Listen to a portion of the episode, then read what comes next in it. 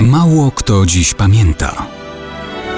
Datownik historyczny prezentuje Maciej Korkuć. Pewnie wielu dziś pamięta, że 12 maja to rocznica śmierci pierwszego marszałka Polski Józefa Piłsudskiego, przez całe życie nazywanego przez bliskich i znajomych Ziukiem, co było zdrobnieniem od imienia Józef. Ostatnie dni marszałka opisywał jego adiutant, kapitan Mieczysław Lepecki. O początkach maja 1935 roku pisał tak.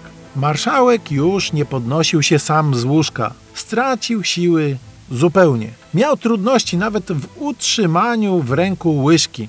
Patrzyłem na to codziennie i codziennie serce rwało mi się z bólu na widok tej bezsilności. Dzisiaj jeszcze ile razy zamknę oczy, mogę zobaczyć niemą skargę w spojrzeniu marszałka, którą rzucił mi w chwili, gdy z drżącej ręki wypadła mu pewnego razu szklanka. Powiedział wtedy: No, widzicie sami, nie ma ziuka. A ja odpowiedziałem na to: Każdemu, panie marszałku, może przytrafić się, że upuści szklankę, ale myślałem inaczej. My dzisiaj też wiemy, że śmierć czaiła się w pobliżu nieodwołalnie. Piłsudski umierał w otoczeniu rodziny i najbliższych współpracowników, w tym Józefa Beka i Wieniawy Długoszowskiego. Tracił świadomość i odzyskiwał na przemian, wciąż mówiąc tylko hasłami, urwanymi zdaniami, przede wszystkim o polityce zagranicznej. Wiedziano, że to są ostatnie dni. Na 13 lub 14 maja wyszykowano już komunikaty dla opinii publicznej, ale śmierć przyszła po Piłsudskiego wcześniej.